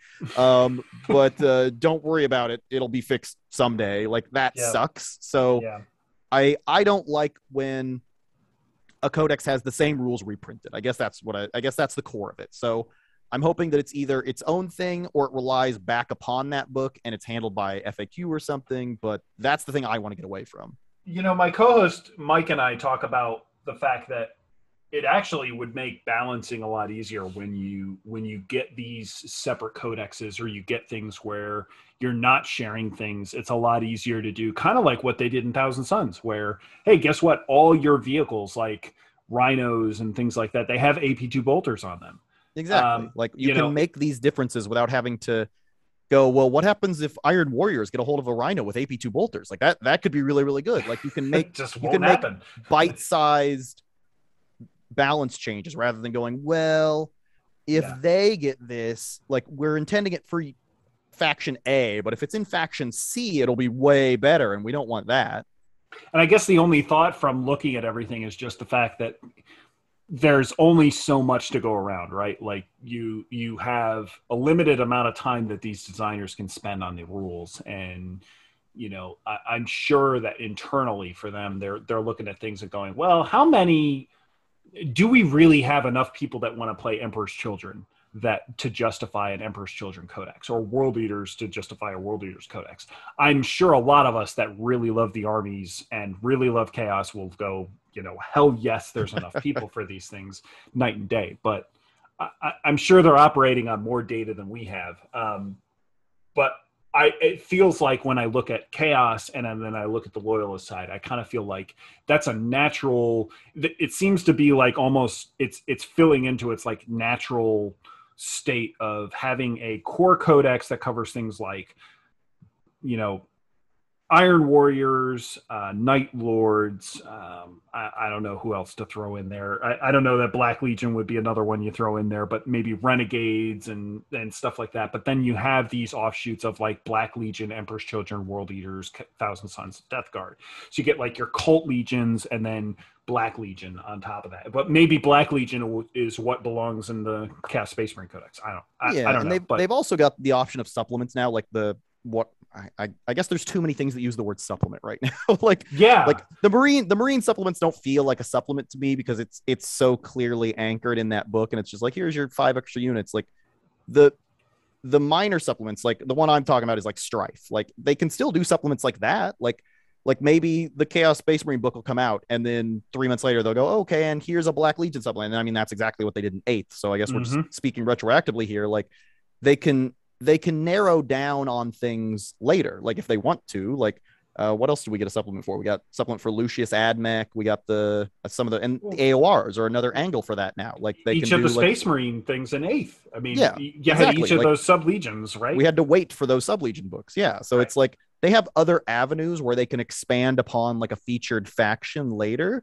And the armies of renown are a really good way to do that. But Oh, yeah. mostly the supplements where it's just like, okay, we decided that Cult of Strife should have some more rules. So we're going to go in and maybe they made some mistakes there, but we're going to go in, we're going to give Cult of Strife some more rules. They can, they can do that retroactively if they need to. Yep. So they've got, they've got options even past the initial book. And I mean, realistically, that's, that's where we got our first Legion rules, at least in the last like two decades was, uh, it was traitor legions in, in the middle of seventh was Mhm. when they finally went, oh, okay, I guess Legion should have some rules. And then for whatever reason, eighth edition came out and they wiped it all clean. And then we had to wait for Faith and Fury. Like, but Faith and Fury was really good. Like Faith It and Fury had such cool rules. So at least we have like a starting point. So like, yeah, I, I think the preferable situation would be if they literally do what they did for Marines and they go, hey, each of the base ones gets like supplement level rules. And then we'll go from there. And like, yeah, maybe we'll leave Death Guard Thousand Sons off to do their own. But I guess I guess probably for them trying to convince them to print that'd be what like 10 more books. That might be a, a hard Right. sell. right. so who knows? But yeah, that that's the thing. Like even if they don't do it in the initial book, maybe six months later they'll go, here's a Faith and Fury equivalent to to bulk out the legions.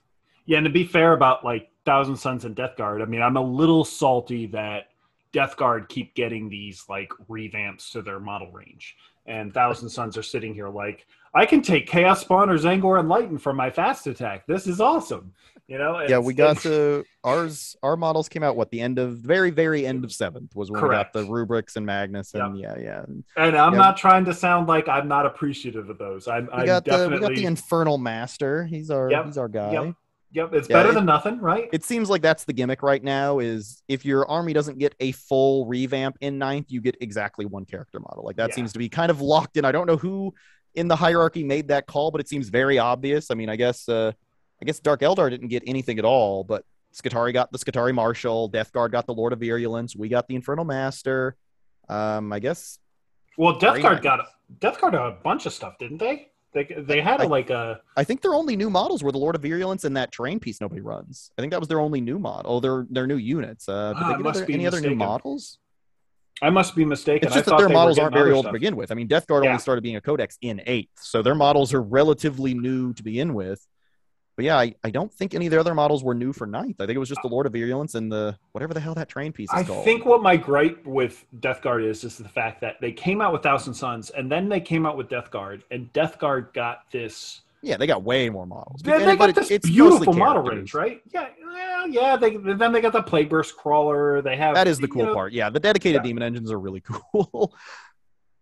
and yeah, yeah, I, I, mean that's the, there's uh, I- stuff in the lore to support Thousand Son stuff. I mean, you've got yeah, I think what you could might be thinking of is I don't think the the flesh mower kit existed yet because I think the only way to do a blight drone was the one Mhm. from the easy build kit. So like like blight drones existed, but I don't think they had a box yet. And I think it might have been the same for the Myphitic Blight Hauler. I think they had that easy build kit and no actual like box you'd buy at a 40k store. So I think those kits might have been solo released for ninth, but yeah. the models already existed. And I mean, obviously, the million dollar question is like, when are Thousand Sons going to get their psychic dreadnought? Right? Need that psychic Like, dreadnought. I- we were just talking about that earlier today in the Discord. I was like, I- we were somebody said rubric dread, and I was like, well, would would there have been any? Because they're like tied to the armor. And then I left it to the fluff people. a psychic dreadnought makes complete sense in the army. I mean, a especially the Osiris dreadnought pattern that they have because Magnus is the one who knows the he designed the thing. B your sorcerers would have made it if they were strong enough. And I'm certain that there could have been sorcerers that were wounded and they entombed them in, you know, a dreadnought even even before you know the fall of Tzeentch. Um, it, it just seems natural to me to at least at a minimum be able to say like, hey, you could you could do a stratagem to say upgrade your Hellbrute or your Dreadnought to be a Psyker. It yeah, kind of like how Iron Hands one. can. Like, oh, yeah. well, this guy's a character now. Yeah, it could be something Yeah, like that. I think I think most people that. are just mad because the Osiris such a cool model. That's like, people just want to use the Osiris. It's such a, I mean, it's such um, it's such a disappointment because you have the Osiris, and then you even have the other one. Uh, there's just the Thousand Sons Legion The Automata Like, we, thing. we have two of them, and, and yeah, and then we have the autom- the the robots on top of it, and I'm I'm kind of surprised that they don't go more into just like that is such a cool concept of having the robots and then having them psychically control robots. And if you were to say, hey, Thousand Sons need like the, the thing you hear people say that Thousand Sons need is like rubric havocs or things like that. Yeah. You could easily go in and say, you know what, we won't do rubric havocs, but what we will do is do like Castellax esque robots that are controlled by a psyker. So it's like a unit, it's like a aspiring sorcerer that controls like up to three uh, Castellax robots that are like gun bots, more or less. Yeah, it and they feels just like there's been so little crossover between the 30k and 40k models lately. Like they're there for a while. Like when they did uh when they did that burning at Custodes. Prospero box Yeah. set, even like they they just they were like, okay, we want the 40k players to use these, but those were plastic models. But they were like, we want the 30 the 40k players to use these too. So here's rules for relic terminators, things like that. Mhm. Like so they, they just gave all those rules out, but it, it seems like since then there's been very little crossover between 30k and 40k models. And I, I wonder if there was like some internal corporate change that led to that. Like like all these like character models keep coming out, like all the cool Terminators. Like, yeah, like why can't we play like the 30k Terminators as alternate Terminators in our current codex? Like that'd be cool, but Yeah. it seems like there's some there must be I mean- some reason that they're not doing that. Space Marines obviously get that. They have the what the relic Terminator slot or whatever. they have the I relic mean, terminator slot but it's Yeah. they don't get like they don't get the special terminators like they don't get whatever like right? uh they i can't even remember what the 30k thousand sons terminators are called but they have the the cooler looking Sekhmet. uh, khopeshes yeah the Sekhmet like we Yep. can't play those and whatever the the the emperor's children have the phoenicians like Mhm. we can't play those and loyalist marines can't play their version i think they only get the relic terminator very generic stat line because of Right. that uh, that Calth box. Uh, it wasn't burning at Prospero, it was Calth. Um, had those Terminators in it. I I feel like that's the only reason they get those. And again, those And are they- plastic. And they only seem to have made that change here in ninth edition because in eighth edition they did still have things like there was a slot for Tartaros Terminators and then Cataphracti Terminators. Exactly. Cataphracti and Tartaros were separate because those were the Right. those were the two that I was getting confused. One was in Calth and one was in Prospero. Right. Right. But uh, they just merged them. But yeah, it I, I feel like it it's got to be somehow. And the Contemptor came over at the same time. Like the Yeah. Contemptor was plastic in that box, and that's when it went into the main codex. So I feel like there's got to be some plastic resin divide as far as corporate goes.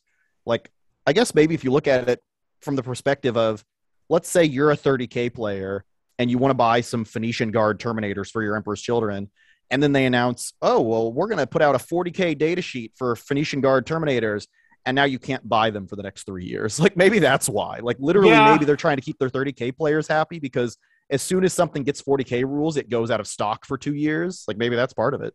But then you have the the whole um, precedent they set with Custodes, where they just said, "Oh, well, we'll actually write you rules." Like, Yeah, it seems like every time a your- Custodes unit comes out, it gets immediately 40K rules. Yeah, that that that baffles me. which has But- put us in a really weird spot where I feel I I haven't like sat down and looked at it, but I feel like more of their models might be Forge World than than in their codex right now. Like like I think I it might thought about that, but that you might point. be right. Yeah.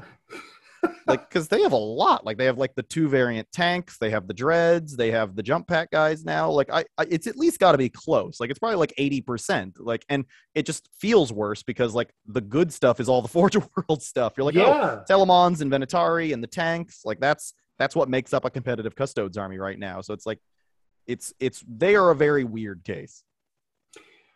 Well, all right. So we've been talking for a while here. Um, just trying to kind of bottle all this up. we we've got Austin coming up. Um, you're going to be judging at Austin, right? Yes.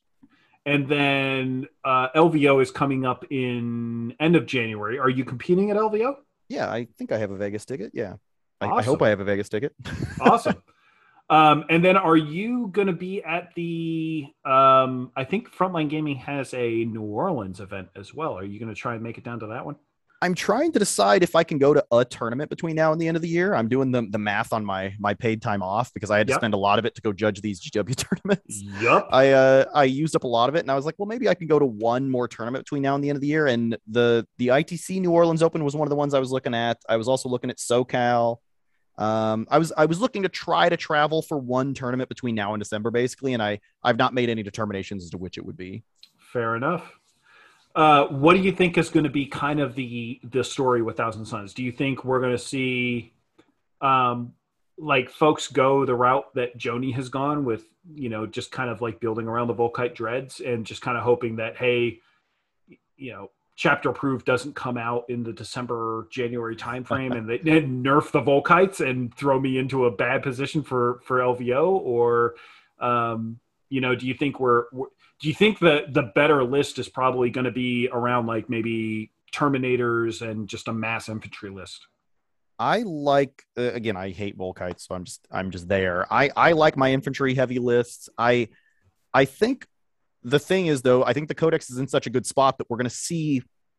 Like again, I, I don't expect us to be running away with the tournaments, but I, I'm not going to be shocked at all if a Thousand Sons player makes top eight, top 16 at each of these upcoming tournaments. But it could just eas- easily be something like what I'm playing, something like what Joni's playing, or even I, I hope, and I, I don't like the Arby, but I hope somebody starts playing the the rubric rhino spam thing that won that tournament out in Australia. Like I hope Mhm. somebody in the US starts playing that seriously because it is interesting to watch the meta have to deal with it. Like it's something you have to take into account and maybe change your army a little bit to go, how do I kill 50 rubrics? So it could even be that. Like that's Yeah, something like that could easily rhinos, show up and just yeah, like nine, nine rhinos with a 60 five up invuln i mean that's that's annoying enough to deal with. Yeah, so hopefully somebody will start running that seriously here at US tournaments because that that's something that could easily like win like a hundred man tournament just kind of as a shocker, just being like, oh well, people weren't ready to deal with it, and I set on the Mhm. objectives and I won. yeah that's fair. That's fair. What do you uh what do you think are the best uh secondaries right now for us? Do you think i mean obviously it's in my chat with joni he was he was taking stranglehold uh he was taking mutate a lot uh mutate seems really good um stranglehold seems really good just because you have to play the objectives and then i don't know where rod fits in but you have that and then you know i've seen you get into the discussions around burn worlds and burn worlds seems like there's only like maybe one or two boards where it's Yeah, there's two. it's There's one where it's good. There's one where it's kind of okay. Yeah. And then I think there's the other one, which is I think it's Wrath of Magnus, where you're. Uh, it's just they have a they have Yeah, a psyker and you do more mortal mortal wounds. Yeah.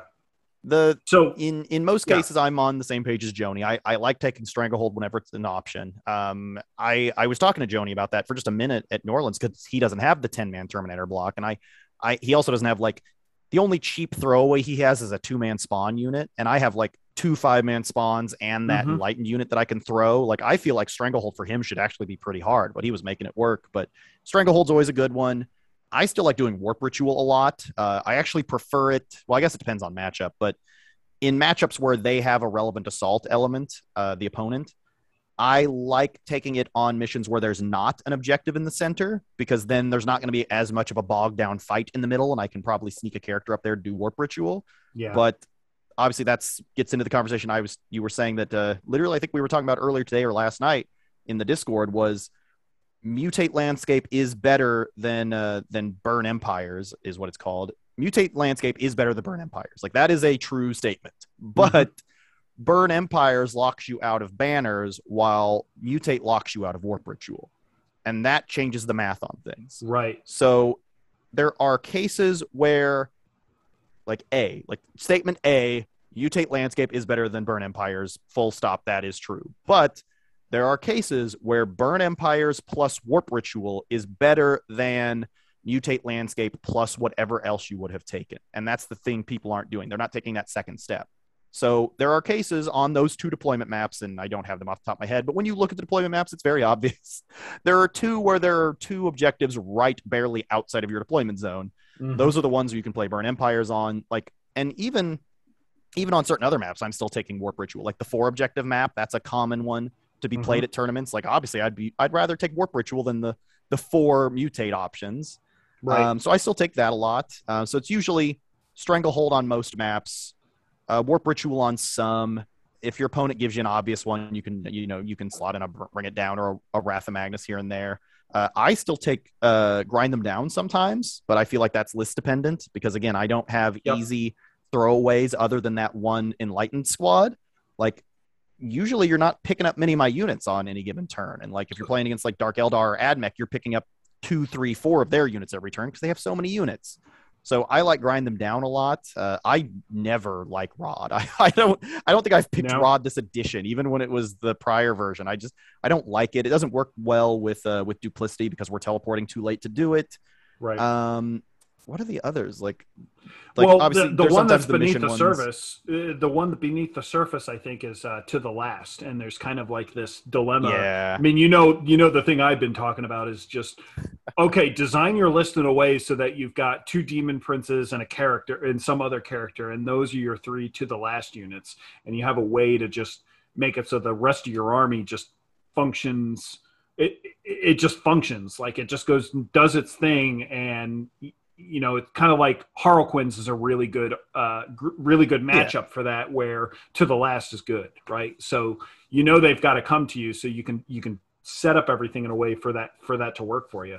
I, I feel like I'm aggressively biased against To the Last in the same way I am against Volkite Dreads. I just there's something about it that doesn't work in my brain. I just hate it. Like and a I don't like Demon Princes right now either. Like I'm very down on Demon Princes, so that that Oh, makes it less of an option for me. Yeah, I don't I don't like RDPs at all. But it's it's a thing where To the Last can cause such absurd turn five swings that I've scared Mhm. myself off of it. And again, you have to design a list into it, and my lists don't function that well into it. But like I've played people who take to the last, and it's like, okay, I'm down by 20 points on turn five. I still have a chance if I just YOLO at those three dudes. like, like let's just throw dice at the two guys I need to kill and see if I pick up 10 points this turn. Like it it makes the final turns play weird, and there's an even deeper element there where if those are demon princes, I'd rather be in a position where, and again, I don't even like demon princes, but I'd be rather be in a position where on turn five I go, okay, this guy doesn't matter anymore. I'm going to throw him across the board and try to do some damage. But if you're playing to the last, you lose that option. You have to go, oh, right. well, at all costs, I have to keep this demon prince alive. And in my opinion, it's just kind of a. I think the I think the terminology they use in card games is a nonbo. It's the opposite of a combo, where it it works against the concept of how the unit should work. Hmm. Interesting. Because I I've I've been thinking about the concept of two demon princes with a big block of terminators. Mhm. And so those three, you know, logically, they're very hard to kill. So you could take Cult of Time, you have one demon prince that can get back up, and then you take the conniving plate and the minus one damage on the other one, where now you have one that's just pretty tanky, hard to kill, that kind of thing. Yeah, I just I I aggressively dislike those demon princes. I just That's every fair. time I look at one, I'm like, that could be like a sorcerer or two sorcerers and like free a bunch of stuff. points. And Yeah. you're having to commit relics, and our relics are so good. Like I I don't want to have to be using relics that aren't, you know, like the prism or the orrery Yeah, or yeah. the dark matter crystal. Like I I want all four of my relics. I I just slot in dilettante every time I open a list because I'm gonna be taking Yeah. four relics. Yeah. I mean, at the end of the day, I, I'm not taking wings on my demon princes. So they're in duplicity. It's fantastic because it's a 100 and what 140, Yeah, 100, one, uh, sorry, 140, 145, something like that. Yeah. Yeah. So it's a 150 point model. I think at least one of them you can make the case for duplicity, especially with conniving Yeah. plate, minus one damage, and you can throw it across the board even late game. He's got the same aura that the Exalted Sorcerer has. And if you're not going to take another, um, like if you're not going to take a, uh, what do you call it?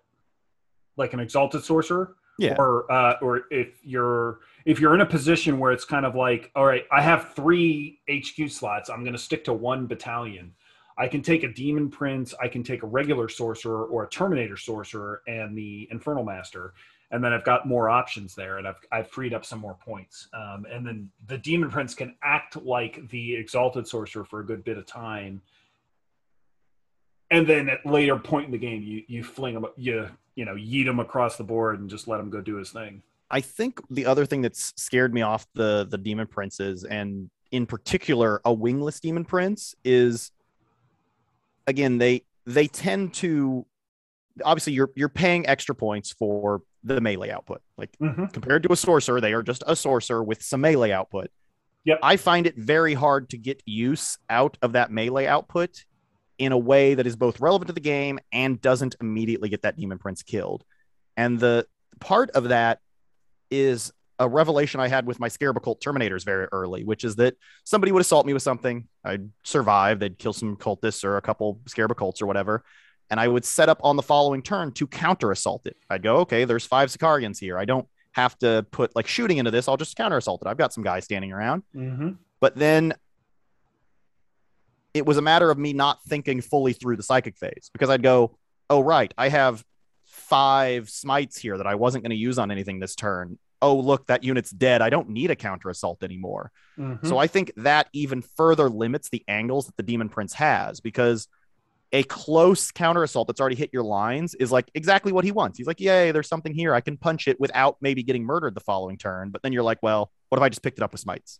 Oh, okay. He's still not doing anything. like, yeah, it's kind of like I'm- what Joni I'm was just saying, overpaying where for a sorcerer. Yeah, where Joni was just saying the same thing, where he would just take lots of cheap sorcerers essentially and just say, "Look, it's ninety points. and Exactly, I like- get so much out of that ninety points, more than that demon prince." Yeah, I, I have five characters on my list. I have two Infernal Masters, two Sorcerers, and an Exalted. And I, I feel like if I was playing a Demon Prince, there's just so many games where I'd be looking at it going, why aren't you just a sorcerer? like, Mhm. like you could just be a sorcerer. I'm not getting value out of the melee. Like, yeah, if you try to build the to the last, you can find a spot for it. I just I don't agree that it's efficient, I guess. Right, that's fair. That's fair. Um, yeah, I, I think that's probably a good place to wrap it up. Um, we're gonna probably meet up at some point, I would imagine, in Austin. you'll be in Austin, I'll see you. yeah, absolutely. You And, can be uh, that Thousand Sons player that sneaks into the top bracket. Yeah, I, I doubt that. I'm not that good. uh, but we'll have a chance to definitely sync up at that point, and maybe we'll get a chance to, uh, you know, maybe do a special or something like that, and uh, you know, talk about the tournament, talk about how things are going, and go from there. So, uh, Justin, thank you very much for taking your time to to come on here and humor me of all my questions and everything. And you know, we're definitely gonna have to do this again sometime. Yeah, we'll do it again in three years or whatever the, uh, Yeah, the break and- was there. Yeah, that's every- about every what we're year. averaging, right? I appreciate you having me on. This was good times.